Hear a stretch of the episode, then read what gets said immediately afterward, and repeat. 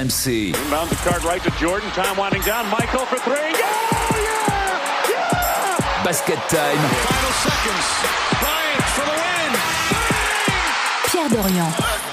Basket Time, votre rendez-vous du basket le mercredi à minuit sur RMC, une émission que vous retrouvez en version longue, en podcast bien sûr sur rmc.fr. Et ce soir, ça va être le grand soir de Stephen Brun car nous allons parler de la franchise qu'il aime par-dessus tout, les Dallas Mavericks, spécial Lucas Doncic ce soir euh, Basket Time. Bonjour messieurs Cyril Méjeanne, Fred Weiss et Stephen Brun. Salut mon petit Pierrot. Salut tout le monde. Il n'est pas exclu complètement qu'on t'appelle Dirk euh, ce soir, euh, Stephen. Hein Oublie pas le R. Hein.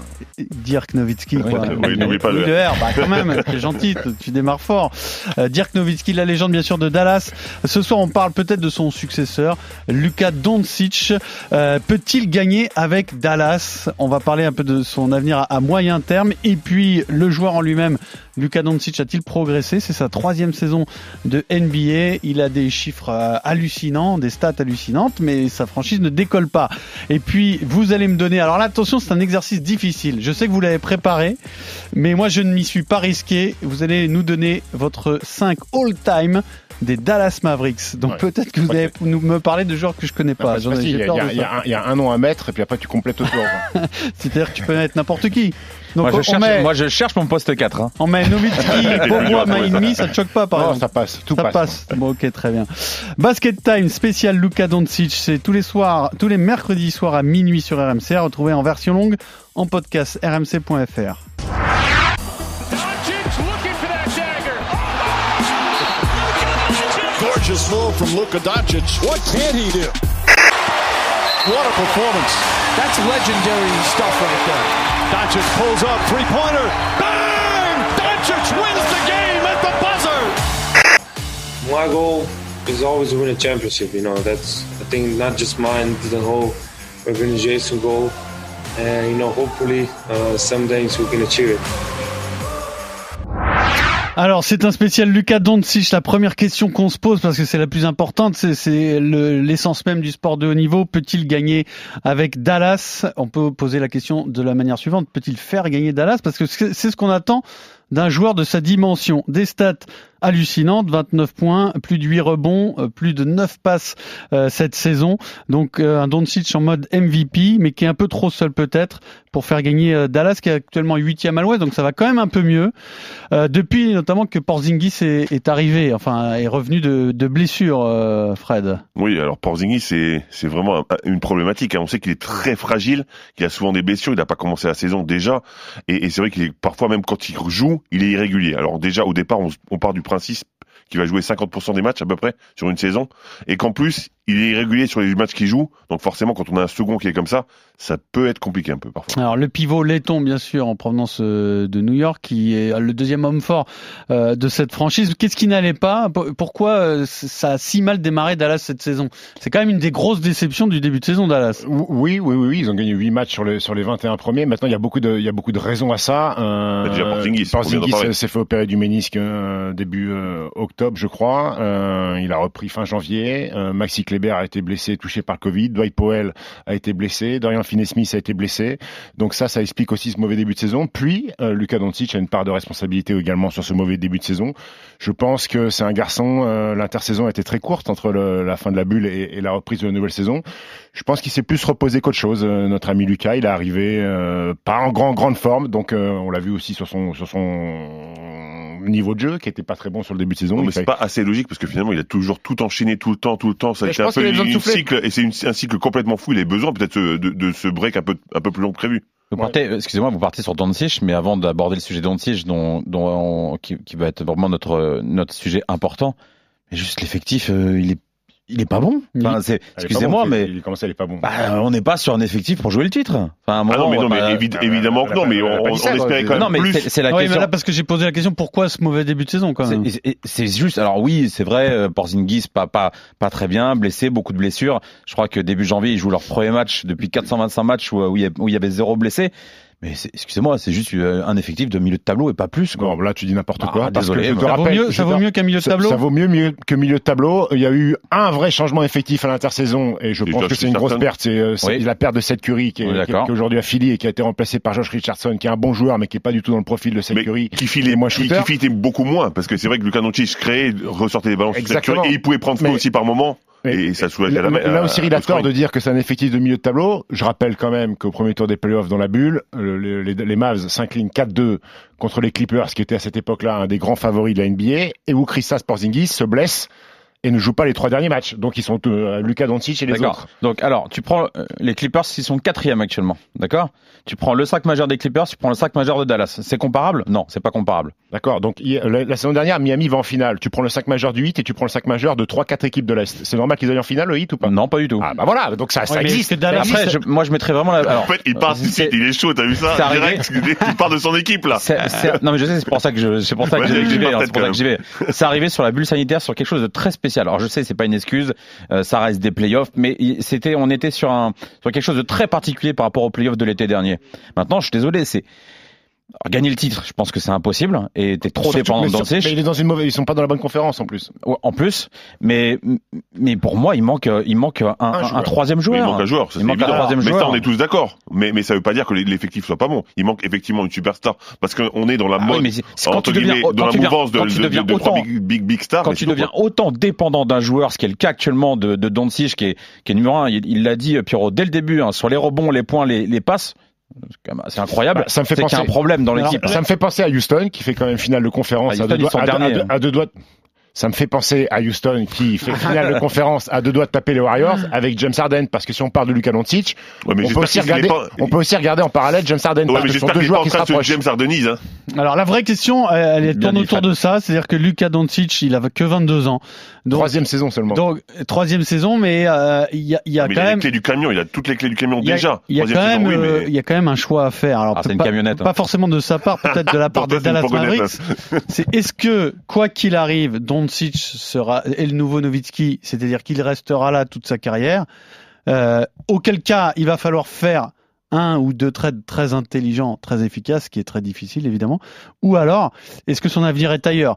Quel- Comment vous devez envisager les choses? Si vous êtes une, le propriétaire, Marc Cuban, deux, le joueur lui-même, Doncic assez Cuban, simple. il a dit, Porzingis, il n'est pas transférable. Ok, on veut continuer. changer. Sauf que Cette année. si un jour une franchise arrive avec un méga trade, avec un très grand joueur, alors là, toutes les options sont Ah, parce que envisageables. moi, tu vas pas, tu vas pas, euh, si t'as un gros joueur, tu vas pas aller l'échanger contre Porzingis. quoi. Attends, mais, euh, Mais attendez, attendez, attendez, attendez, attendez, attendez. Ah, il est chaud, hein, sur je le vais quand sujet même, de Dallas, Je veux quand même remettre le- le- les- choses en place. Vous êtes en train, L'église au milieu de la Attends, vous êtes vous, en vous, j'ai rien dit, moi. Ah, si, t'as commencé. Si, vous êtes, si, vous êtes si, en c'est train de Fred. chier sur Christophe Porzingis, Ah, qui est un Pas de mutant. grossièreté, s'il vous plaît. Pardon, qui vous êtes en train de, de, Non. de mal parler. Non, non, non, j'ai pas dit ça. J'ai pas dit ça. Non, vous vous rendez compte que Porzingis aujourd'hui dans la NBA actuelle, il y en a qu'un. Un mec de 2m21. Normal, c'est son prénom et son nom. Oui, mais il a, il a, il a qu'un seul, il a aussi un pro- problème principal. Pierrot, Effectivement, en termes de basket, je suis d'accord. Mais, mais C'est pas ça que j'ai dit. Mais J'ai après, il pas dit baisse ça. souvent, quand même. Alors, on va mettre, un- on va faire une pause. Donc, parce que vous avez senti, c'est un sujet très sensible pour Stephen Brun, qui est incapable de parler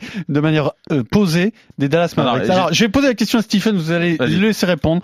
Euh, quelle est la meilleure option pour toi, si tu te places du point de vue de Mark Cuban, le propriétaire, puis du point de vue de Doncic? Est-ce que l'avenir de Doncic, il est à Dallas, oui ou non? Oui. Et dans quelles conditions? Oui, il est à Dallas. Si tu veux gagner, tu parce fais comment Parce qu'il a, aujourd'hui? il a pas fait le tour encore de, de, de, de- Comment de- tu gagnes avec Dallas et, et Doncic? Eh ben, tu montes un trade. C'est qui- c'est ce que les Mavs sont en train de faire avant le, avant le 25 mars. Ils ont déjà tenté de récupérer John Collins euh, des Hawks en mettant Maxi Kleber. Il faut rappeler que Dallas a deux premiers choix de draft pour la, Et John pour la- Collins, pour ça la draft suffit? 2022. Ah, John Collins, c'est quand même un joueur très solide des Hawks.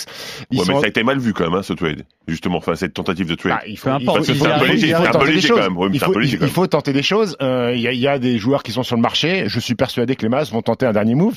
Ils ont des assets forts. Ils ont des garçons qui ne coûtent pas très cher. Je pense à un Dorian Finney-Smith qui est payé 4 millions et qui a un paquet d'équipes qui aimeraient bien récupérer comme ça un soldat défenseur.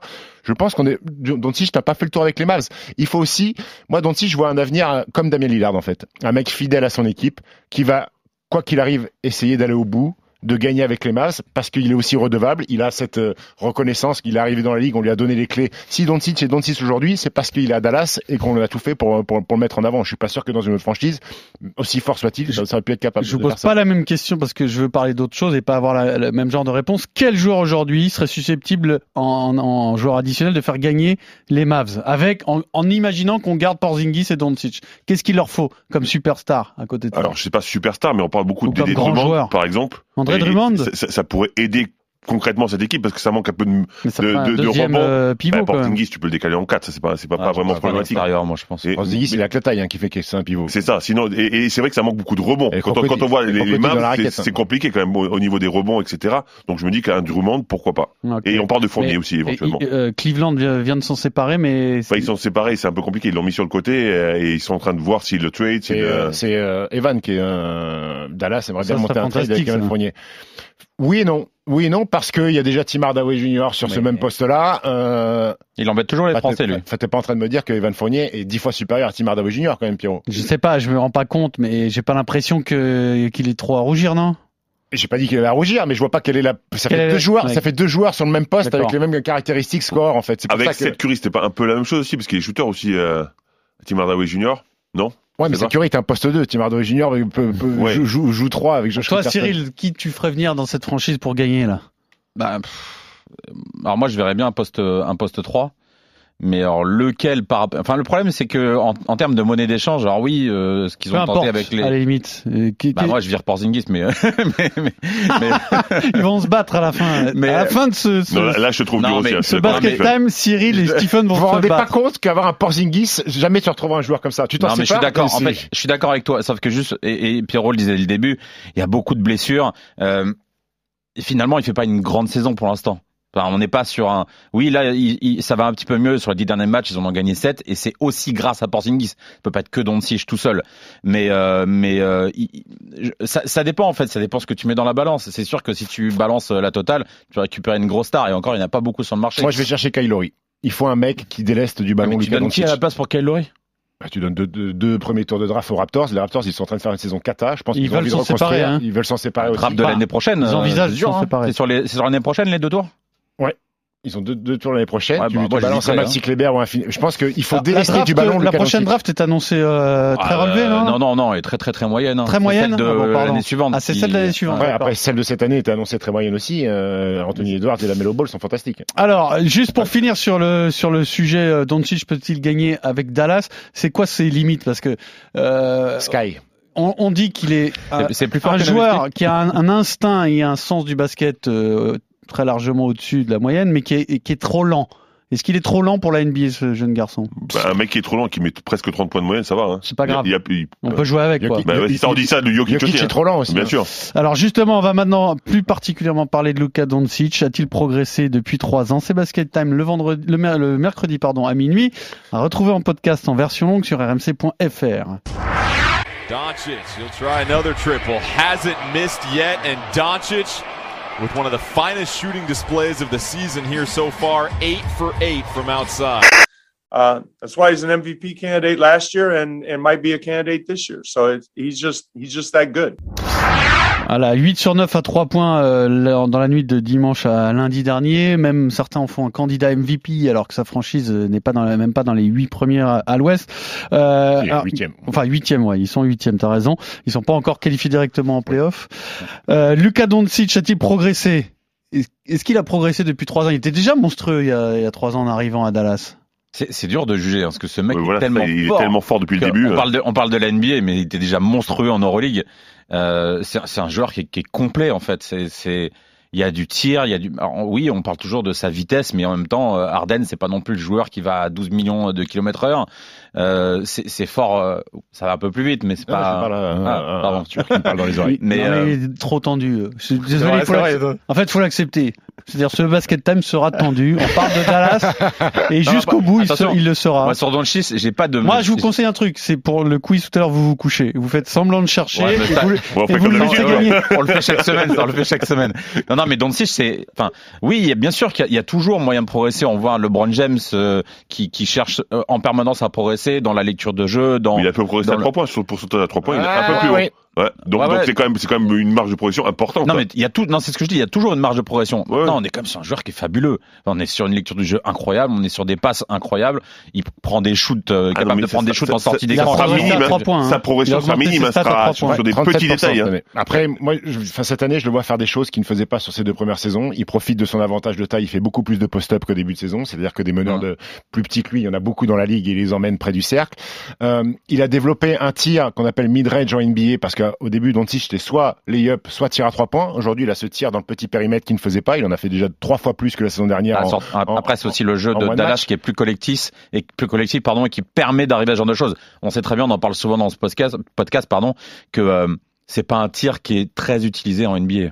Non, Nulle mais- part, mais- mais- Il mais- mais une fois de que tu l'as, disparaître, une ce fois que tir. tu l'as avec Il- les athlètes qu'il y a dans la, dans la raquette, Ouais, bien c'est sûr. c'est une, arme- c'est une arme en plus. En Euroleague, il le faisait. En Euroleague, il le faisait. Après, là où il a progressé, et peut-être que ça va en faire rire certains, défensivement, je te dis qu'il a Alors, progressé. est-ce que c'est un mauvais défenseur, euh, Luka Doncic? C'est un défenseur C'est moyen. pas un bon est- défenseur, mais c'est c'est pas un mauvais non plus. Voilà, effectivement, il on est est- moyen, il peut, il peut défendre, il peut ter- tenir certains duels. Parfois, il fait pas les efforts, parfois, Ouais.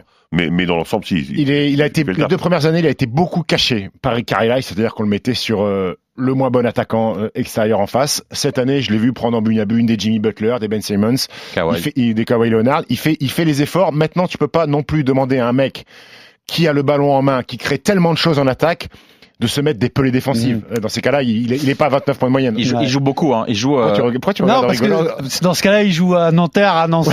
euh, voilà. Non, mais il joue beaucoup. Hein. Il joue euh, plus de 35 minutes par match, ce qui est énorme.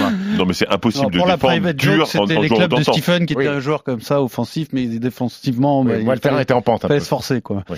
Ah, Euh, T'es bien au hand, toi. Alors, et en dernière question, et là, attention, encore une fois, Stephen va, va avoir le, le, le sang qui va bouillir. Est-ce que c'est un leader au sens, un franchise player qui est capable d'emmener une équipe? Au-delà du basket, euh, comme sont capables de le faire, euh, je sais pas, un Kevin Durant ou, ou d'autres, hein, parce qu'il y en a plein quand même en NBA. Alors le caractère, il l'a, hein, c'est évident, il l'a montré sur plusieurs actions, il a du caractère, mais il faut, faut se rappeler que c'est encore un gamin, donc il va, il va encore travailler son leadership, il n'est pas encore à 200% dans le leadership. Après, est-ce Il que ça se travaille le leadership? Eh, ben, C'est une vraie question. première- hein. ben oui, parce que dans la difficulté, ça se travaille. Et c'est concrètement, ce début de saison, c'est sa première difficulté dans sa carrière, j'allais dire. Parce que chaque fois qu'il a, il a joué au Real Madrid, il a été très bon, ils ont gagné. Il a, il a joué avec la Slovénie, il a été bon, ils ont gagné. Il a, il a commencé au Mavs où il n'y avait pas d'attente, il les a montés, ils sont, ils ont fait les playoffs. Donc concrètement, le premier moment difficile entre guillemets de sa carrière, c'est ce début de saison. Donc c'est maintenant que ça va se travailler. Après, le, le leadership, euh, je suis d'accord avec toi, Pierrot, tu nais avec ou, ou tu l'as pas. Maintenant, je pense qu'il il l'a en lui. Là où tu peux progresser, c'est sur peut-être la manière de dire les choses, euh, la façon dont tu communiques avec tes coéquipiers. J'ai vu parfois quelques réactions un peu épidermiques en plein de matchs où Carlisle n'avait pas demandé temps mort, il avait pété un câble. C'est un gamin qui a 22 ans, donc parfois il, il, il- Bah, il choisit sûr. pas le bon timing, comment recadrer ses joueurs. Mais je pense qu'il a ça en lui, le leadership. Il l'a depuis qu'il depuis qu'il est gamin, il porte une équipe sur ses épaules. Euh, je pense qu'il est capable de communiquer, il va progresser avec l'âge, mais mais Non, mais il a, il a, il a- parce que je l'ai vu faire en playoff contre les Ouais. Clippers, euh, mettre un buzzer beater avec Non, non, un mais il triple a- double, c'est quand même un truc il a, ouf. il l'a, il l'a déjà. Et, euh, Non, mais ça c'est le leadership par l'exemple. Il y, a, il y deux formes de Oui, leadership. ouais, il y a le ouais. leadership par l'exemple, et ça Bah, il l'a, après- c'est incontestable. par- par l'attitude Par aussi. l'attitude, oui, il l'a effectivement, mais il faut qu'il continue à le travailler. Après, on sait, on, sait, on sait pas exactement comment ça se passe à l'entraînement, on sait pas exactement comment ça peut se passer dans le vestiaire. T'as pas Bah, ça, on peut pas le savoir. Là, là-dessus, j'ai pas. Timothée, Timothée pas dit. Mais euh, non, non, mais par contre, vous dites toujours, il a 22 ans, il a 22 ans, il a 22 ans. Moi, je le vois pas comme ça en fait, parce que à 16 Ah ans, il était en. Euroleague. Non, mais non, écoute-moi, ce que j'explique, c'est que à 16 ans, il était en Euroleague. À 16 ans, il avait déjà un rôle important en Euroleague. C'est-à-dire qu'il a cette maturité en fait. Euh, je dis pas qu'il a 24, 25, 26 ans, mais il a une maturité par rapport à d'autres joueurs, tous les joueurs qui, qui arrivent de NCA, qui ont joué jusqu'à 21 ans, 22 ans en université. Il a ça en plus pour lui. Ouais, mais c'était le cas de Ricky Rubio aussi. Ricky Rubio n'a jamais été vraiment un leader dans le jeu. Ah, il n'a pas on- eu. Tu parlais tout à l'heure que Dallas lui a donné les clés de la maison. Rubio a jamais eu les clés de la maison. Ouais, mais si on l'a pas donné les clés, c'est qu'il avait peut-être pas le budget pour l'acheter la maison. C'était- une plus petite Pas de maison. garantie bancaire. Pas de garantie bancaire. Non, Non, mais voilà. Juste pour finir sur le sujet, je regarde la, la draft 2018. Il est, il est choisi en troisième position par Atlanta à échanger avec Oui. euh, Dallas contre Trey Young. Je pense que euh, ni l'une ni l'autre des deux franchises n'ont Non. trop à se plaindre. C'est Sacramento qui, euh, qui a fait une Alors en revanche, bon premier choix Phoenix, DeAndre Ayton. Vous avez besoin d'un big man. C'est un autre poste. Vous avez besoin d'un big man. Mais pour l'instant déception. Marvin Bagley, Sa- Sacramento deuxième. Mais peu importe à la limite les mauvais choix de Phoenix ou de Sacramento, ce que je me demande, parce que je ne m'en souviens pas, c'est si lors de la draft 2018, il est déjà, il est déjà potentiellement le joueur hors norme qu'il est Ah là. oui. Bah pour, oui, il- pour les Américains, parce que nous, on a. Non, on- alors non, non. Voilà, Bah, c'est ça ma question. Ça, non, non, ça dépend quels. Américains. Si tu parles de Charles Barkley qui connaît pas le basket européen, Oui, non. s'en- on s'en mais rappelle, mais, rappelle certains, certains observateurs, si quand même, Parce que que. après, un mec- après un mec coup, comme quand Car- tu regardes la draft, mais c'était qu'il y a trois ans et son niveau était déjà énorme, tu te demandes pourquoi c'est pas lui ou Trayon qui est choisi en, numéro un. On se demande toujours aussi. Hein. On se demande toujours. Bah, ouais. Enfin, personnellement, Donc, je me demande toujours. cette hein. capacité de leadership, malgré tout, quand à ce niveau-là, tu peux l'avoir. C'est normal, il joue depuis qu'il est tout petit en Euroleague. Enfin, tout petit. Toute sa, vie, avait toute sa 12 vie, il a joué des, toute matchs en jeu, Pierrot. Toute sa vie, il a joué des matchs, des finales d'Euroleague, des finales de, de, de championnat C'est vrai d'Espagne. qu'il est, il est, il est champion d'Europe. du championnat d'Europe. Ouais, c'est ça, il est champion d'Europe avec la Slovénie, champion de l'Euroleague. Enfin, c'est un, déjà, il a un palmarès à son âge qui est juste incroyable. Il- C'est juste un joueur hors norme, en fait. Alors, c'est un basket time spécial Luka Doncic. Et alors là, attention, messieurs, je vous ai demandé un exercice très difficile euh, pour notre débat historique. Back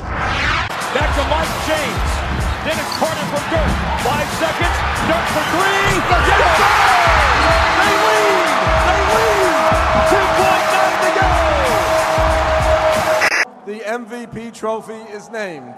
And the MVP of this series, with an average of 26 points and almost 10 rebounds a game, Dirk Nowitzki. Alors, vous allez me donner votre 5 all-time des Dallas Mavericks. Alors, je vous préviens tout de suite, il n'y a pas de débat de Dirk Nowitzki fait partie du 5 all-time. On va pas commencer à débattre de ça. Donc, c'est sur les autres postes que je vous attends. Moi, je l'ai pas fait parce que c'est simple, je connais pas assez de joueurs. hein.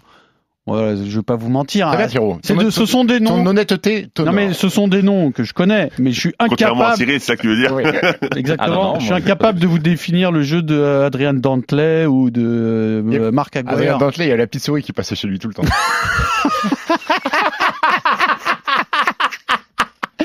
Top 3 de l'année, hein, sur la Ah, blague bien, elle est Stephen, top 3 de l'année.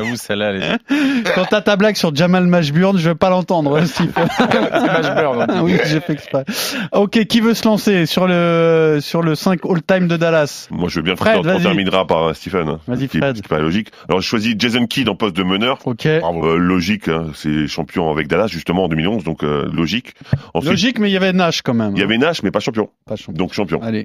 Ensuite, en poste 2, Rolando Blackman, parce que c'est le deuxième scoreur, un joueur américain incroyable qui a joué à Dallas de 81 à 92. C'est le deuxième scoreur, le sixième passeur, le septième intercepteur et le huitième rebondeur de Dallas. Il a une particularité, il est passé par l'Europe. Ouais. Il a joué à l'AEC, à Milan et avec moi. À Limoges. À Limoges, on a fait la préparation en 96-97 C'est pas pour ça que tu le choisis. il a euh, fait- Si, un peu. Il a fait que Un la- peu non, quand non, même. parce il a qu'en fait que la prépa, je crois, par il a fait que la prépa, ouais. Effectivement, il a fait que la prépa. Un mec extraordinaire, un mec en or, qui nous, qui parlait vraiment. Moi, j'étais un, un très jeune joueur à cette époque-là. Il nous parlait à tous, vraiment euh, le cœur sur la main et surtout beaucoup d'expérience à apporter. Il l'a apporté. Ensuite, Michael Finley, j'ai choisi Ah en ouais. poste 3 parce que de 96 à 2005, il a joué à Dallas. Il a été deux fois au Star, donc en neuf saisons, ça fait. Et surtout, il a quasiment 20 points de moyenne pendant sa période à. Dallas, donc c'est quand même euh, assez marquant. Et ensuite, la plus grosse difficulté pour moi, c'était au poste de pivot. J'ai pensé à Tyson, Tyson, Tyson pardon, Chandler, qui a fait seulement deux saisons en deux fois. Mais Alors, t'as- il est champion. Mettez les crêpes, lui. hein. Celle- Et, Ok. et, euh, et- et donc, euh, je l'ai pas choisi pour ça. Après, j'ai pris- j'ai pensé à Sean Bradley parce qu'on sait qu'il a eu un, un terrible accident là. Et donc, euh, je me suis dit que c'était le moment de peut-être d'en parler aussi. Il a joué de 96 à 2005. Et finalement, j'ai choisi Sam Perkins parce que j'aimais beaucoup ce joueur. Il a joué de 84 à 90 T'as avec triché un peu. 14 points, 8 rebonds. Triché pour le pas mal. pivot. 4, 4, poste 4-5. poste 4-5. Quatre, qu'on voit que des bons Après, billets, oui, t'as mais- quatre points, gros. Poste Ça correspond 4,5. un peu à une franchise qui a jamais non plus. Ah, voilà, en, en termes, en termes de big man, c'était des pas mecs évident à de ce trouver. poste-là incroyable, Ouais. euh, comparé aux autres franchises. Ils hein, ont pas mal de pivots qui ont volé des sous. Hein. Je pense à Et Eric, c'est- Dam- Eric Dampierre, dans, euh, Et c'est pour ça que je Eric voulais, Dampierre. je, je voudrais d'aider Drummond dans cette franchise parce qu'enfin on aurait un pivot un peu, un peu dominant. Sinon, t'aurais pu citer Desagana Diop. Parce que celui-là, on l'a oublié aussi. De hein. Diop. Très bon. Époque Dirk. Nowitzki. Oui. Il remarquait pas beaucoup de points, mais Non, il t'a fait. Et Quand tu joues à côté de Dirk, faut- en général, il faut un pivot défenseur. C'est pour Ouais. ça que Tyson Chandler, moi, je l'ai pris. Alors, euh, J'ai bah pris- vas-y. bah, euh, moi, j'ai pris Tyson Chandler parce que euh, voilà, il y a eu aucun, aucun big man euh, dominant dans l'histoire des Mavs. Euh, il a fait deux Donc, saisons en tant que champion, starter quoi. et champion, 10 points 9 rebonds, fantastique défenseur, protecteur de cercle et ça donne un gros C'était un joueur main. très demandé quand même. C'est Ouais. pas, c'est pas un joueur brillantissime qui a, qui a- Mais quasiment en double-double et gros défenseur. défenseur. c'est- c'est pas L'année d'après, il part à New York. Il est défenseur de l'année avec euh, avec les Knicks. Euh, Dirk, on en parle pas. Marc Aguirre, euh, tu l'as cité ou pas Non, je l'ai Non. pas cité. Marc Aguirre sur le poste 3. euh, alors c'est un garçon Alors, qui qui est ce garçon? c'est un garçon qui est un peu plus connu sous le maillot des Pistons parce qu'il était champion avec des trois, pas avec les Mavs. C'est le premier choix de la draft euh, en 81 par euh, par Dallas. C'est un garçon qui a fait une saison à 29,5 points de moyenne en 84. Devant Isaiah Thomas, du coup. Ouais, il était drafté devant Isaiah Thomas, euh, quasiment 30 points de moyenne à une époque où le rythme c'était pas Mhm. aujourd'hui, c'était bien plus lent le pace euh, en attaque, donc c'est c'est énorme. Trois fois All-Star avec les Mavs, voilà, c'est un fantastique euh, attaquant. Jason Kidd aussi. C'était pas le, le meilleur Jason, enfin Jason Kidd a fait un premier passage avec Dallas, euh, les trois G, il y avait Jimmy Jackson et Jamal Mashburn, euh, mais il y avait un autre G dans l'histoire, c'était la jalousie parce que les trois avaient apparemment euh, été sortis avec problème. une chanteuse, et donc euh, il y avait un petit peu de jalousie, la même chanteuse, donc il est parti et quand il est revenu, c'est Jason Kidd de fin de carrière, très complet, patron. J'ai adoré ce qu'il a fait pour pour l'année Tu du nous as titre. pas donné ton deuxième arrière. Mon deuxième arrière, euh, et je vais vous surprendre les amis, c'est Lucas Doncic. Oh putain, j'ai cru que t'allais nous dire non, Rodrigue mais on peut- Bobois. Non, c'est Lucas Doncic pour Ouais, mais oui, bah oui, bien sûr. hein, Si on prend euh, Doncic, euh, moi. Pourquoi t'aurais pas? Ouais, moi j'y ai pensé aussi. Non, hein. mais si, moi Je je, suis d'accord pensais- Cyril. C'est Moi, moi, je vais vous dire, j'attendais que Cyril nous donne sa compo pour nous dire est-ce que Doncic rivalise avec Kid Nash, en fait? Parce que c'est sur le poste de meneur. Non, moi je le mets euh, poste 2. Oui, Lucas d'accord, bah, parce que ça t'arrange. Bah, parce que parce que ce qu'il fait actuellement, il est deux fois All-Star, il fait des triples doubles à foison. euh, oui, mais après, si tu as, si t'as dans ton équipe Ah, mais euh, Finley, Finley a pas été champion Nash et avec Dallas. Doncic, Ouais, qui, fait- tu fais jouer à la main C'est tout. ah ouais, mais après, Moi, c'est ça qui m'intéresse comme débat. tu parles de Doncic euh, all time sur euh, s'il est tradé l'année prochaine. Ne t'emballe pas. si à un moment il est tradé ailleurs, etc., et qu'il Bah, joue que il- 3 Il, 4 il- ans à il a Dallas, bien pris- euh, il a pris Chandler. Il a pris Chandler qui a joué que Chandler, deux saisons. Tous les mecs que j'ai pris, ils ont pas hein. fait toute leur carrière à Dallas. Allez, ton équipe, euh, Cyril. Bon alors, euh, Il a mangé toute la, toute la soirée là. Yann Maimi. euh, non, Derek Harper en, en Ouais, meneur. Bravo. Pourquoi bravo Bah, Ah, Explique-nous.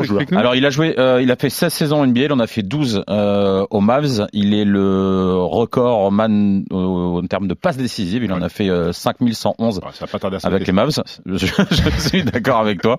Euh, et puis il fait aussi partie des meilleurs scoreurs, hein, parce qu'il est quatrième meilleur scoreur. Je sais, ça va pas tarder à sauter non plus. Euh, derrière derrière Nowitzki, Blackman et, et Aguirre. Euh, donc voilà, gros joueur pour moi. Alors je, je vous rejoins aussi sur les autres, mais vu que vous l'avez pas cité, de, je mets Derek Harper. Alors euh, oui, en poste 2, je peux, bah, bien sûr, si Doncic on peut le prendre, je le mets, mais je vais suivre euh, Fred sur euh, sur Rolando Blackman.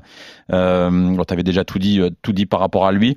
Poste 3, là, je vais te rejoindre toi, Steve, sur euh, Marc Aguirre. Pareil, tu as, pratiquement donné toutes les toutes les indications pour pour ce choix. Je vais pas en dire plus. Poste 4, bien sûr, Nowitzki. Je vais faire différence sur le poste 5. Je vais prendre James Donaldson. Euh, L'ancienne. à l'ancienne. James Donaldson. Alors, il a joué de 85 à 91 Fils à, Donald. Mavs. Exactement. Euh, alors c'était pas un, un pivot spectaculaire, c'était pas un- voilà le, le- les, les gros pivots euh, offensifs. On est vraiment dans le pivot défensif, gros gros gros gros rebondeur, euh, puisqu'il a pris euh, 4589 rebonds avec euh, avec les Mavs. Et il est troisième meilleur contreur de tous les temps derrière euh, Nowitzki et Bradley, donc ça reste malgré tout un mec important pour euh, pour Dallas. Allez, vous écoutez Basket Time, votre rendez-vous basket du mercredi à minuit sur RMC, que vous retrouvez en version longue sur rmc.fr. Le quiz sur les Dallas Mavericks, c'est tout de suite.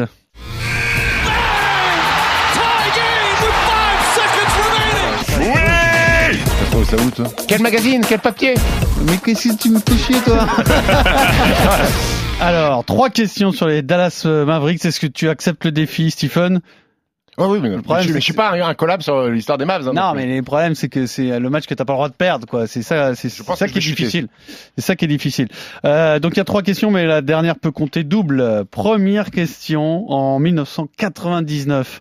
Mark Cuban fait fortune avant de racheter les Mavs, bien sûr, basket, ça. en revendant sa société Broadcast.com, qui était une radio internet, pour la modique somme de 5,7 milliards de dollars. Voilà comment La plus-value. L'histoire a commencé et ensuite il a racheté la franchise pour 250 millions. Est-ce que vous savez à qui il a revendu sa société et ainsi fait fortune? Est-ce que vous le savez? À Jeff Bezos? Euh, Non, mais c'est un peu dans le Euh, Steve dans, Jobs? dans cette euh, dans cette idée-là. Steve Jobs? Euh, je vous demande juste le nom de Elon la Musk? le nom de la boîte, hein, le, nom, Amazon? le nom de la boîte qu'il a racheté. C'est pas. Amazon, mais c'est aussi gros et c'est un géant de, Apple? Microsoft, de l'industrie Google? Américaine. Bah tu te rapproches. Facebook Turner, Je peux pas vous donner plus gros. Gros- Yahoo. C'est Yahoo, exactement. Ah, C'est Yahoo, qui Yahoo. avait racheté donc euh, la société de Mark Cuban qui lui a permis de faire fortune et donc de racheter les Dallas Mavericks Ah, sur moi, c'était- quelques années plus tard. C'était la première question, ça? Ouais, ça c'était la première question. C'est un point pour Cyril. On peut pas parler des Mavs sans parler de Mark Cuban. Je suis désolé. hein. Ouais, ouais. Donc deuxième question.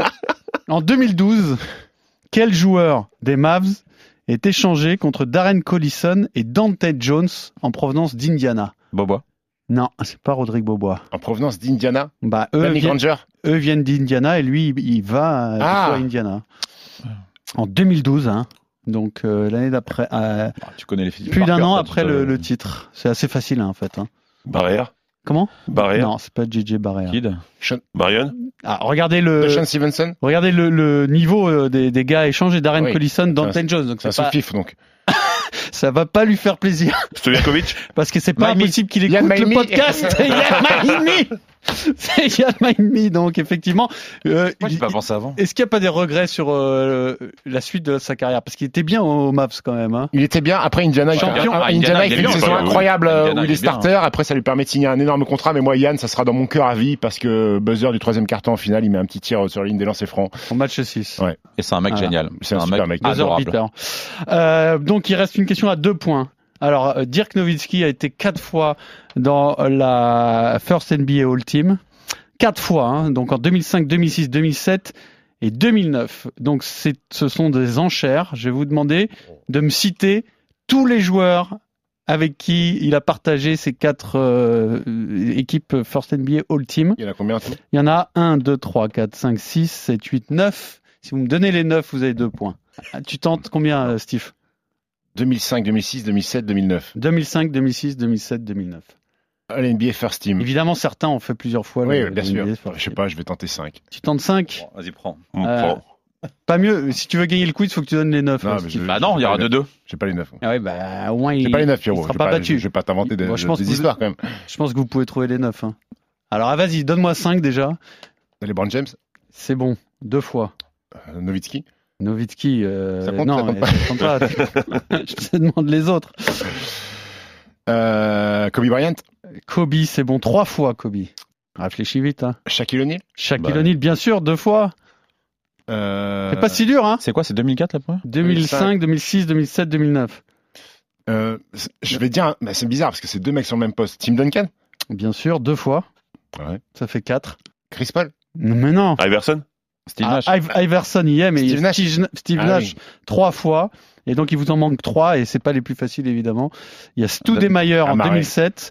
Il y a Dwayne Wade en 2009. D. Wade. ouais. Et Dwight Howard également en 2009. C'est celle de 2009 peut-être la plus dure à trouver. Wade, Kobe, Non, Wade, LeBron. James, Nowitzki Wade, ça doit sortir. Dwight ouais. Howard. Euh, Dwayne Wade, Ah, mais c'est euh, carrière sous-estimée quand même de D. Wade. Donc c'est Cyril qui remporte ce quiz. Bravo Cyril, t'es un vrai Cyril. Mavs. Tu seras un, Ouais, Mav. Mavs. tu Merci seras un Yahoo. Mav à vie. Merci Yahoo. Merci. Yahoo. Et à la semaine prochaine. RMC Basket Time.